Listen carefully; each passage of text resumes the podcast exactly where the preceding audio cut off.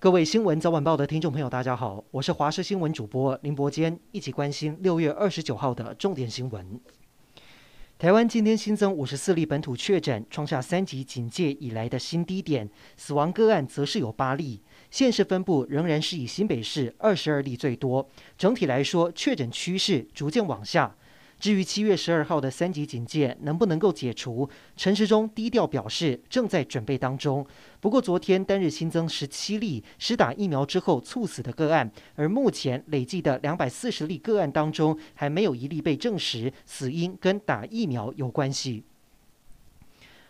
我国自行购买的莫德纳疫苗第三批四十一万剂将在明天下午又或者傍晚抵达台湾。不过外传这一次的运送方式和前两批不同，改由长荣客机从阿姆斯特丹直送台湾。对于运送的细节，指挥官陈时中表示，明天就知道。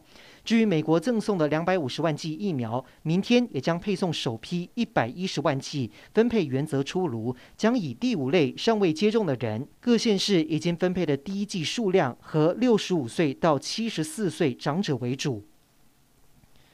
双北市今天下午公布莫德纳疫苗施打规划。同样开放给七十二岁以上的长者、五十五岁以上的原住民，从三十号开始都可以网络上预约。不过柯文哲还是强烈呼吁民众尽量采预约制，这样就不会有残疾问题。另外，新北市透过扫 QR code，市长侯友宜也说，如果真的不会操作，可以打电话求助里长以及里干事。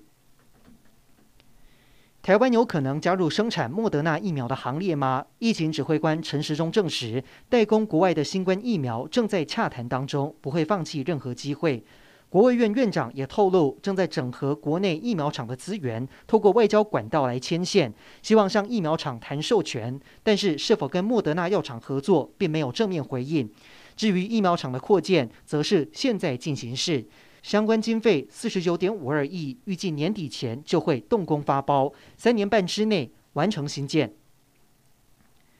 连日暴雨轰炸南台湾，其中梓官区出海口的大排水沟水位一度提升到警戒高度，甚至还淹进菜市场里面。而燕巢区更夸张，有民众投诉对面住户长期堆积垃圾，再加上低洼地区，所以大雨一来，整片脏水就灌进民宅里面，甚至还伴随各种垃圾。唯一解决的方法只有盖出排水沟，不过地主坚持不肯退让，让居民非常苦恼。